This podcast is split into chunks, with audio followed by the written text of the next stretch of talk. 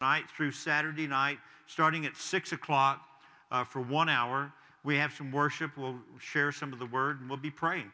We'll be praying for our church and ourselves individually, our families, and be praying for our city, our state, and our nation. So uh, I want to just encourage you. If you feel like you need a breakthrough, you want to see God do something great in your life, I want to encourage you to join us for this time of prayer and fasting. So today we are, um, uh, this is Palm Sunday, as uh, Josh had mentioned. And uh, Palm Sunday, some of you may know what it means, some of you may not. But this is the, Palm Sunday is the, really the beginning of the last week of Jesus' life. Actually, Palm Sunday is the last four days of Jesus' life. And um, so I want to just, I, I want to make sure that we know that we're not just kind of going through the motions and doing things, but we understand what we do and why we're doing it. And so uh, in, um, in Exodus, in the book of Exodus, uh, Palm Sunday is just kind of leading up to Passover. And I want to just give you a little intro to that uh, first of all. Um, you, you, guys know the Passover story. I hope you do. Uh, the children of Israel had been slaves. This is, a, you know, once again in a time of captivity for over 400 years. They were slaves down in Egypt. And um, God raises up a man by the name of Moses as a, a deliverer. Uh, and so he goes in, performs all these incredible signs and wonders, these miracles before Pharaoh, and uh, asking Pharaoh to let the children of Israel go that they could go out into the wilderness to worship God. And Pharaoh's heart was hardened and he didn't. And you guys know, you've seen the movie, The Ten Commandments, you've read the story that the, you know, Moses' staff turns into a snake and the magician's staff turns into a snake, and Moses' staff eats up their snake, and, and then the water turns to blood, frogs come across the land, and lice and darkness plague the land. And then uh, the final plague was called the death of the firstborn. And uh, God instructed Moses, He said, This is what I want you to do. Uh, he said, I want you to go out on the, uh, and this, let me just kind of read this and I'll come back to just kind of narrating this thing. And Moses uh, says, uh, God says to, to Moses, This is going to be for you the first month, the first month of the year. Tell the whole community of Israel that on the 10th day of this month, 10th day of the first month of the year, each man is to take a lamb for his family and one for uh, each of his household. And uh, if the household is too small for a whole lamb, they must share it with one of their nearest neighbors, having taken the account of the number of people that are there. And then you are to determine the amount of lamb needed to, in accordance with each person, what each person is going to eat. The animal you choose must be a year old male without defect. You may take them from your sheep or your goats and take them in until the 14th day of the month. So you go out into the field on the 10th day of the month, you get a lamb, and you bring that lamb into the house. You don't put it in a pen or a stall. The lamb is actually part of the family. Comes into the um, into the uh, house until the 14th day of the month, and then when all of the community of Israel is gathered, they must uh, slaughter the lamb at twilight. And so then uh, Moses, uh, God instructed Moses that so at twilight, then you would sprinkle the the header and the side post with the blood of the lamb. And God said that that night, when this death angel would come through, that every house that he saw this blood on, that he would pass over. But the house that he didn't see the blood on, that house would be stricken, and the firstborn son of that house would be taken, would, would die. And so that is where we get the Passover. And so Jesus comes in on, um, on this, uh, what we call Palm Sunday, and he's coming in. And, and let me just back up just a second. The, you bring the, the lamb to the house. You pick the lamb on the 10th day of the month. You bring the, the lamb for four days and you watch it. You're looking at the lamb. You're kind of checking it out. Does the lamb have any blemish? Does it have any, like, you know, is it lame? Is it crippled? Has it got any kind of eye disease? Is there anything wrong with this lamb that would disqualify it from being a sacrificial lamb? Because God says, bring your best. Don't bring your crippled, don't bring your blind, don't bring, you know, the lame into me and offer them as a sacrifice. I want the very best of your flock. And so, um, let me just, uh, uh, I, I want to pick up. Um, I, I, so, what, what we see Jesus doing on Palm Sunday is that Palm Sunday is remember what, what John the Baptist said about Jesus when he saw him and John's disciples, and, and John points out Jesus and he says, Come on, church, help me out. What does he say? Behold the, the Lamb of God that takes away the sins of the world. So John sees Jesus and he says, This is the Lamb of God right here, pointing to Jesus, that's going to take away the sins of the world. And so Jesus does his ministry for about three years, almost three and a half years. And then this is the last week. Jesus is coming up to Jerusalem for the final time, and he comes into t- to town. Now, get this here's the Lamb of God that takes away the sins of the world, comes into town, comes into Jerusalem on the 14th day. That's the same day that God told Moses, I want you to go out get that lamb and bring it into your household, and you observe him for, t- for four days. You're going to watch that lamb for four days. So here comes the Lamb of God, Jesus, the Lamb of God, and he comes into Jerusalem, and he's there for four days. I'm gonna, I've got some stuff in your notes that I'm just gonna kind of skip, but this is the beginning. Let me just kind of just get into the, the heart of this. It says this is a four day period. So as they approached Jerusalem and came to Beth- Bethphage, the Mount of Olives, on the Mount of Olives, Jesus sent two of his disciples and said, Go to the village ahead of you, and once you're there, you'll find a donkey tied and with her a colt by her, and tie them and bring them to me. And if anyone says anything to you, say that the Lord needs them, and he will send them right away. And this took place to fulfill what was spoken by the prophet. Say to the daughters of Zion, this is uh, written in Zechariah chapter, I believe it's chapter 9, verse 9. Zechariah 9, verse 9. Say to the daughters of Zion, See, your king is coming to you, gentle and riding on a donkey, on the colt, the foal of a donkey. So Jesus tells the disciples, Go in and get this donkey and bring it to me. I'm going to ride into town on this donkey. Here comes the king riding into town on a donkey. You might think, well, you know, I mean, is that the way a king should really come in? You know, this is, it was a, it was a sign of peace. When a, when a, um, a king came in, and you'll remember, perhaps you will, when Solomon was ordained as the king, he was anointed king of Israel, he came riding on a white mule. He didn't come on the big stallion. The stallion meant, you know, war, coming, you know, as a sign of war and strength. Now, if you read Revelation 19, it says that the heavens were open and the Son of God is sitting on a white stallion, a white horse, and he's coming, and all of his followers are riding white horses. They're coming to make war, they're coming to, to wage war. But now he's coming, in this particular scene right here, he's coming as peace. He's coming to make peace. He is our peace. He's my peace and your peace.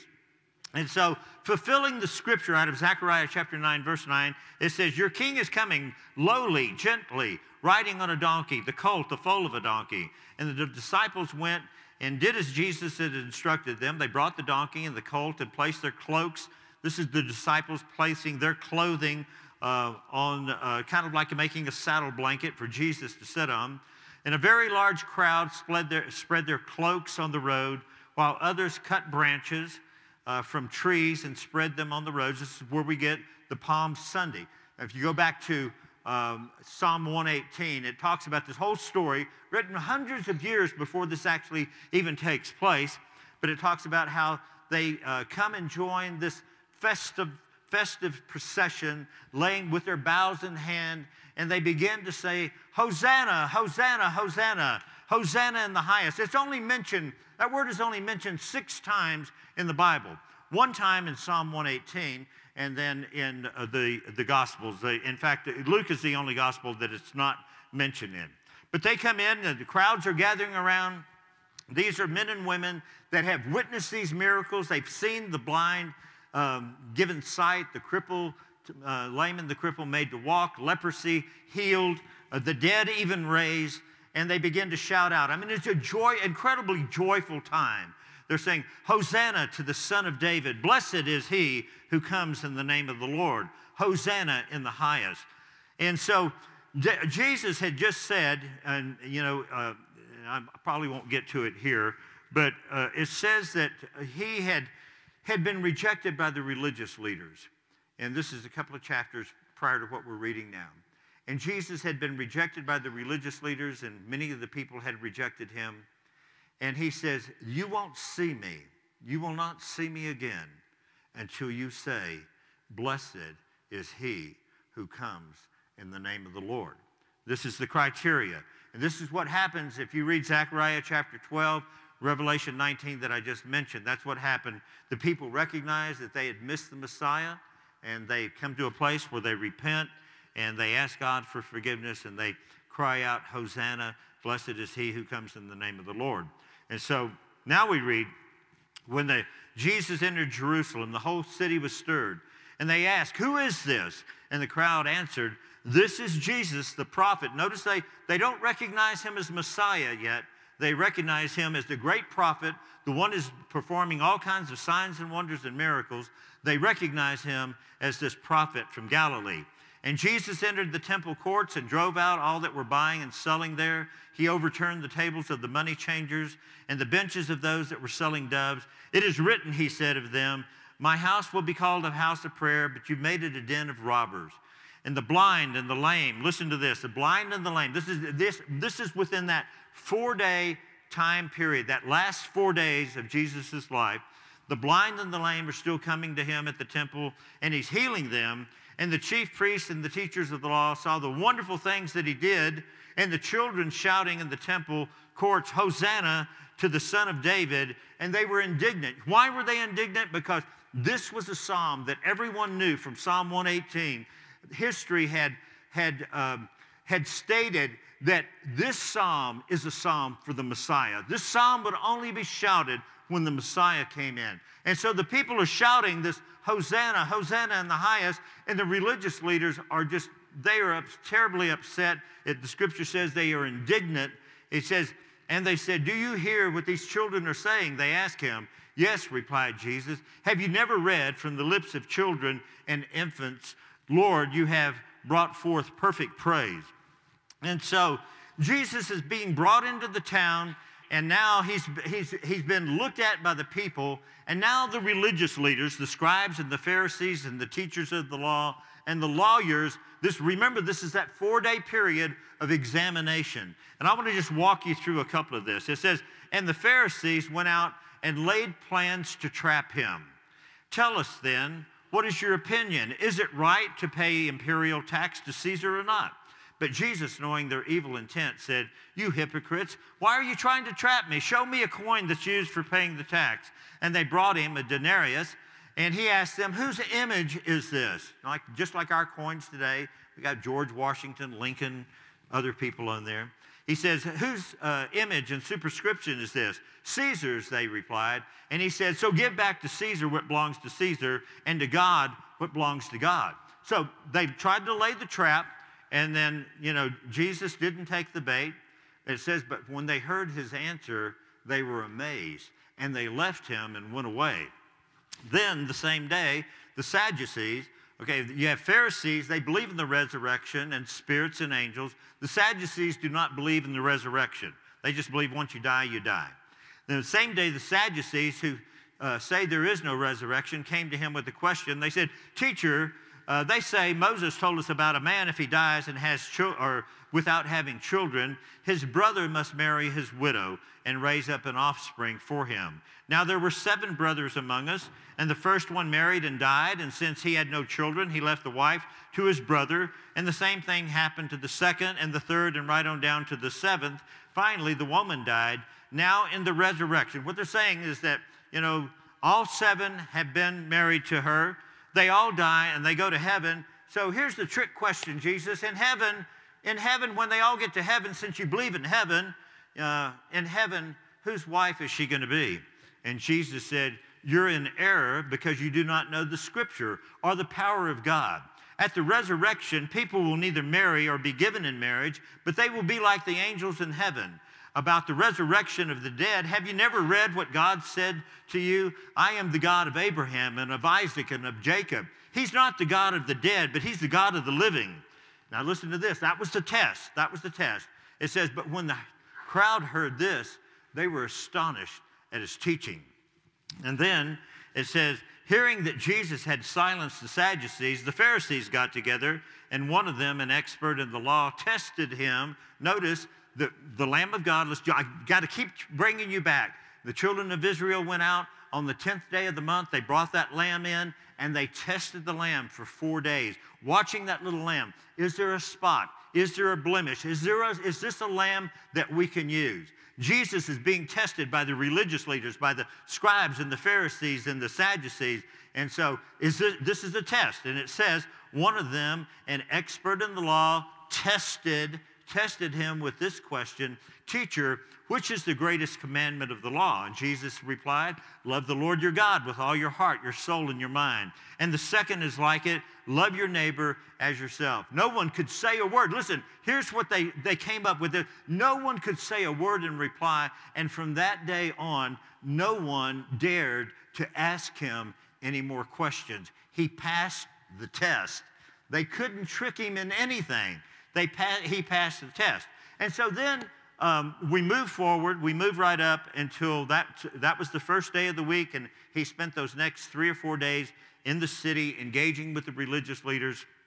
And then we come up to what we would call Wednesday evening. And on Wednesday evening, um, they have the Passover meal. Jesus has the Passover meal. He washes the feet of the disciples. Um, he um, um has communion with them. Jews, the Bible says that Judas, Satan entered into Judas and he went out and uh, had this uh, plan with the, with the priest and sells Jesus for 30 pieces of silver.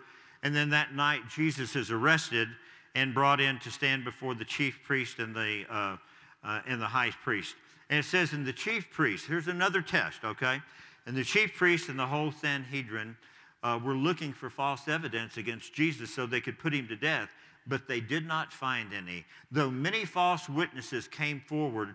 And finally, two of them came forward and declared, This fellow said, I am able to destroy the temple of God and rebuild it in three days. Okay, that's one of the charges that Jesus was guilty of, okay? He said, destroy, he, he said, destroy this temple. He was talking about his body, but they thought he was talking about the temple of God, the beautiful, you know, uh, the structure. And so uh, Jesus was guilty of being the, uh, the Son of God, calling himself the Son of God.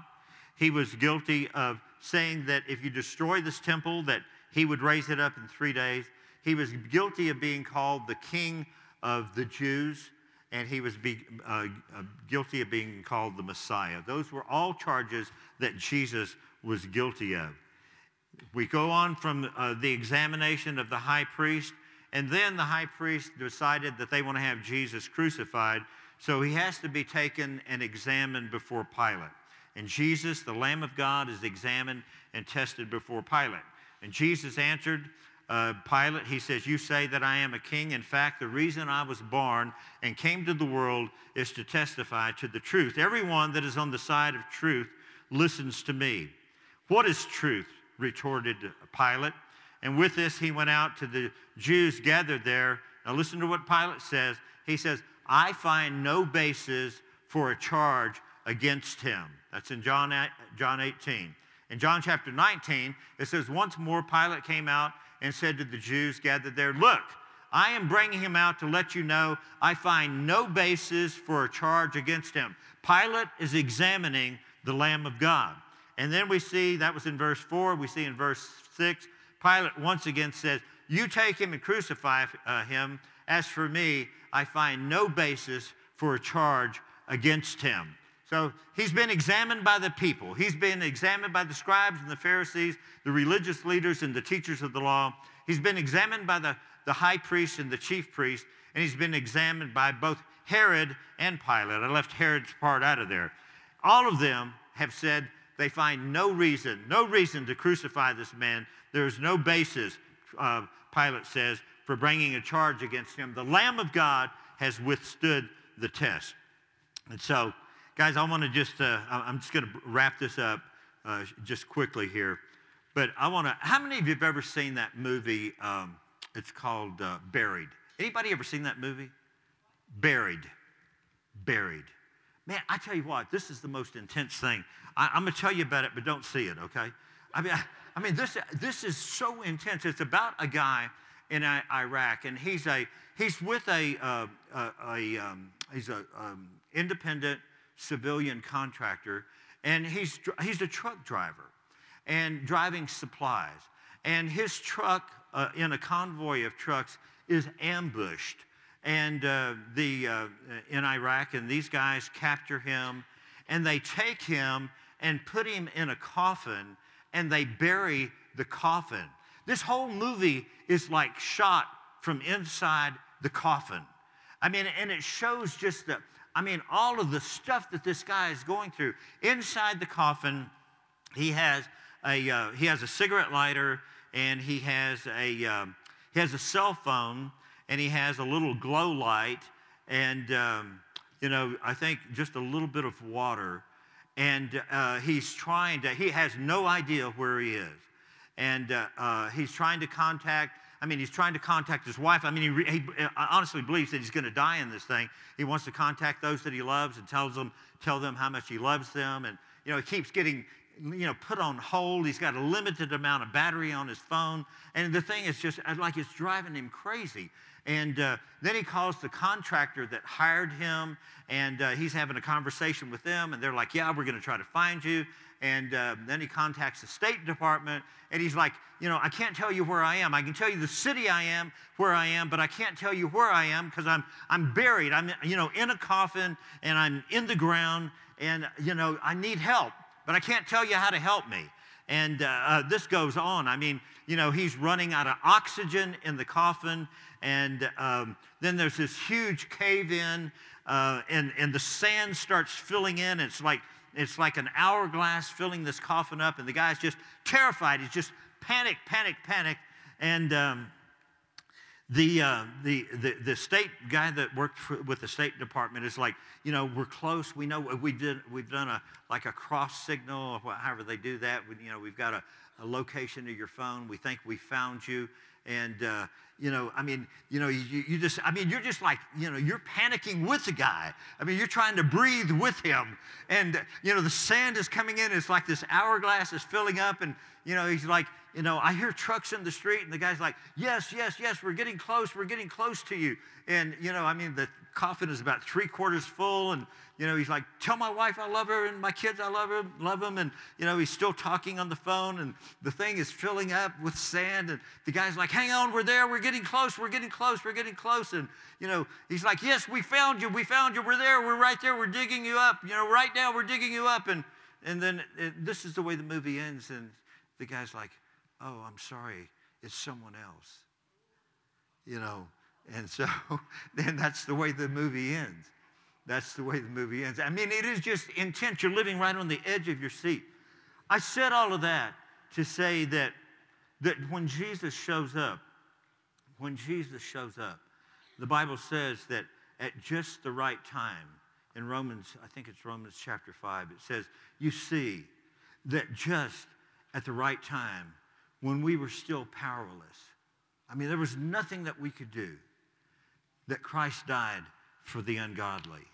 That's exactly what happened. That's exactly what happened, you know, that, that just at the right time. I mean, when I couldn't do anything, unlike this movie, you know, that no help, no help was on the way for that guy. He thought it was, it was like a false hope. No help was coming there. But, you know, Jesus is not like that. He will never leave you hanging. He will always show up and he's never late. And so, what we learned from this, this Passover message is that the story of Passover is about three things that the children of Israel had been taken captives by their enemies. That's what sin does to you and I. You know, I mean, sin will take you captive. Uh, it can be drugs, it can be alcohol, it can be sexual perversion, some kind of sexual sins. It can be hatred, it can be unforgiveness or bitterness, it can be broken relationship but you will be taken, you can be taken captive by sin. And the story of Passover, the story of Easter, is that just like God saw the children of Israel enslaved and entrapped by the Egyptians, you know, God sent Moses and had them sacrifice a Passover lamb. The story of Easter is this that God sent his son, this Passover lamb, sacrificed for your sins and for my sins so that we could be set free from the powers of darkness. That is the message of Easter. And it's worth giving him a shout of praise for. It says, number one, it says that we have been delivered from the powers of darkness.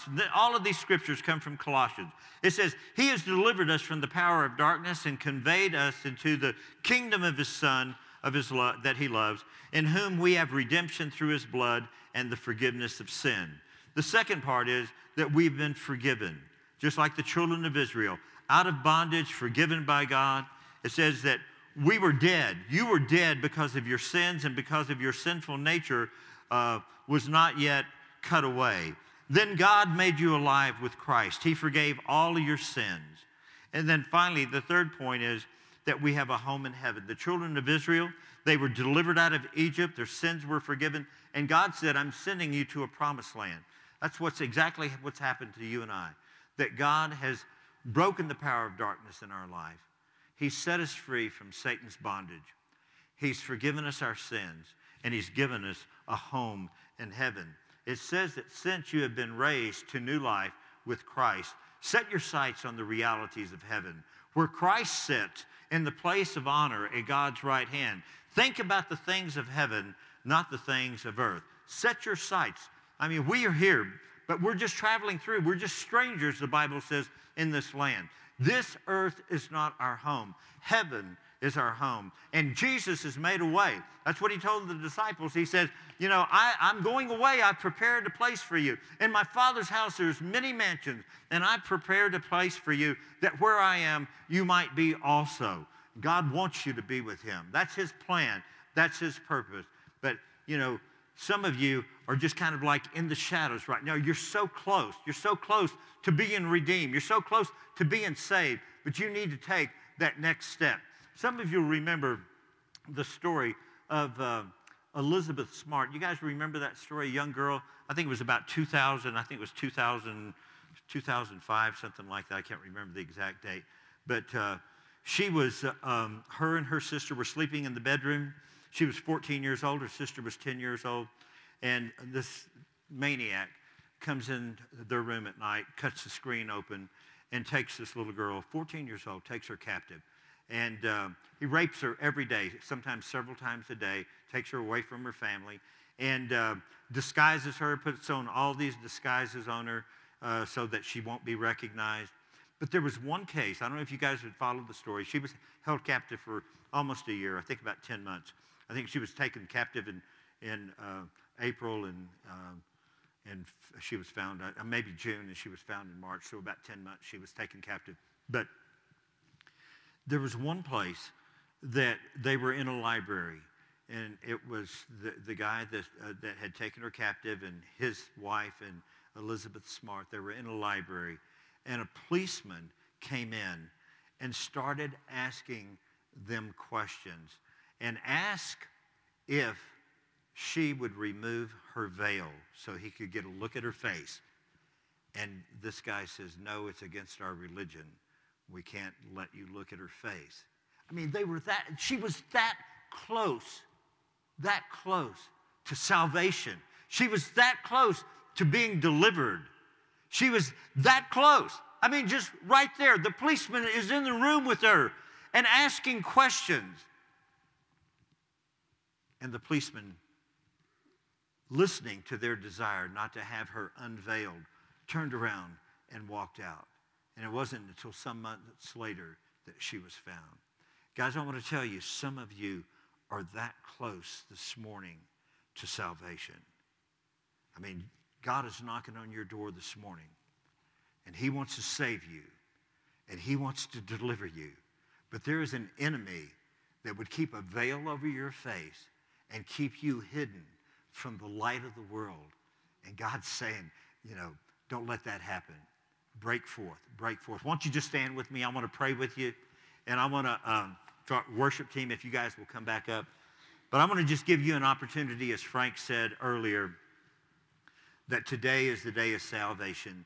This perfect Lamb of God came into Jerusalem. He was examined for four days, and he passed every test.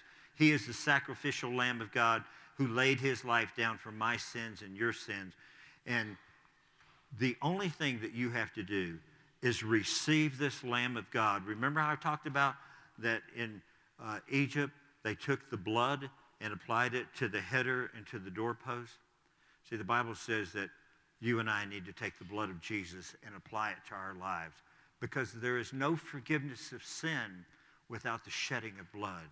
So, with our eyes closed and our heads bowed, this morning I'm just going to ask you, you know, you're close. And you I believe that some of you are sensing God's Holy Spirit just tugging on your heart today. That today is the day of salvation, and you need to receive Jesus Christ as your Lord and Savior. And if you want to receive Him today, I'm going to ask you to raise your hand up high. Just get your hand up high, high, high. Come on, come on. Don't be afraid. I see hands going up all over this place right now. I see one, two, three, four, five, six, seven, eight, nine, ten, eleven back in the back. Okay, you can put your hands down. Come on, let's give a, a shout of praise for God working in the lives of these people. I'm going to pray. I'm going to pray this prayer. I want our leadership to come up. If you guys will come up and we're going to pray. But uh, those of you that raised your hand, this is how you get saved. You just simply say, Father, I know that I'm a sinner. You can just say this in the stillness and the quietness of your heart. And I believe, based on the words that I heard this morning, that your son, Jesus Christ, died for my sins. And I want to receive him, this Lamb of God, as my salvation. I received Jesus Christ this morning as the perfect sacrificial Lamb of God that died on the cross for my sins. I'm asking you that you would wash me in the blood of your Son, Jesus, Father, that you would write my name in the Lamb's book of life, and that you would fill me with your Holy Spirit and cause me to live my life for you and your son Jesus. I ask these things in Jesus' name. You prayed that prayer, I'm going to tell you that the Bible says that God listens, He hears, and He responds. The Bible says that if you confess with your mouth that Jesus Christ is Lord and you believe in your heart that God has raised him from the dead, that you will be saved. Will you be perfect this afternoon? Will you be perfect tomorrow? Will you be perfect 10 years from now if you live that long? No. But you are on the salvation road, and God will fill you with His Holy Spirit, and He will lead you and guide you and, and show you a better way, a better way of life, a better way to live life. For those of you that are struggling today, maybe you've got a struggle in your marriage and your relationship, your finances, maybe your world is falling apart. I want to just tell you that that's what this message of Easter is about. The message of Easter is about salvation this incredible salvation that God has sent. The message of the resurrection is that there is nothing so impossible that God can't change it. Faith does not operate in the realm of possibilities, and there is no glory for God in that which is humanly possible. Faith begins where man's power ends. Impossibilities are the foundation where God does his best work. God wants to do something incredible in your life today. Maybe you're a believer, you've just been sitting, waiting for God to do something. I want to encourage you not to give up hope because help is on the way. Unlike my illustration of being buried, your Heavenly Father knows your dire strait. He knows the problems that you're in. He knows the situation, the circumstances that you're facing. And I want to tell you that help is on the way. He's coming to your aid this morning. Let's just lift up a shout of praise to our God. So, if you want to pray about something, do you have anything that you want to pray about?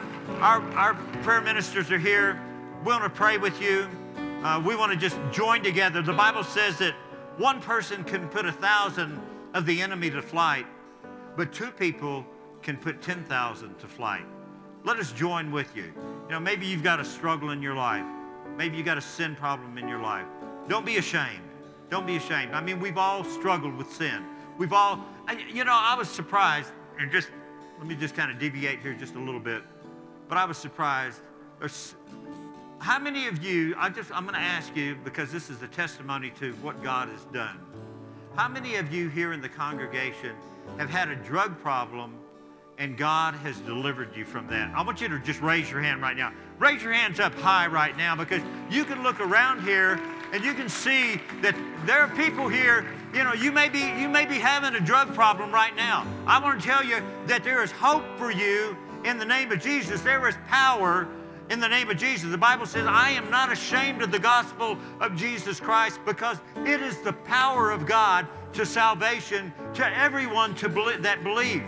There is power. If you're struggling with a drug problem or a, a, a sexual problem or any kind of sin problem in your life, I'm going to tell you, there is a power in the, our Lord and Savior Jesus Christ to deliver you from that and set you free. That is why He came.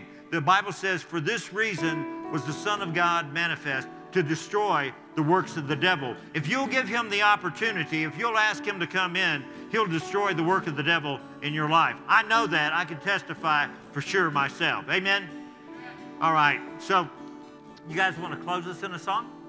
Okay. So, we're going to close in a song. You guys just continue to stand. We're going to sing for about, I don't know, 30, 45 seconds and then uh, I'll come up and pray over you. Those of you that want prayer can come forward.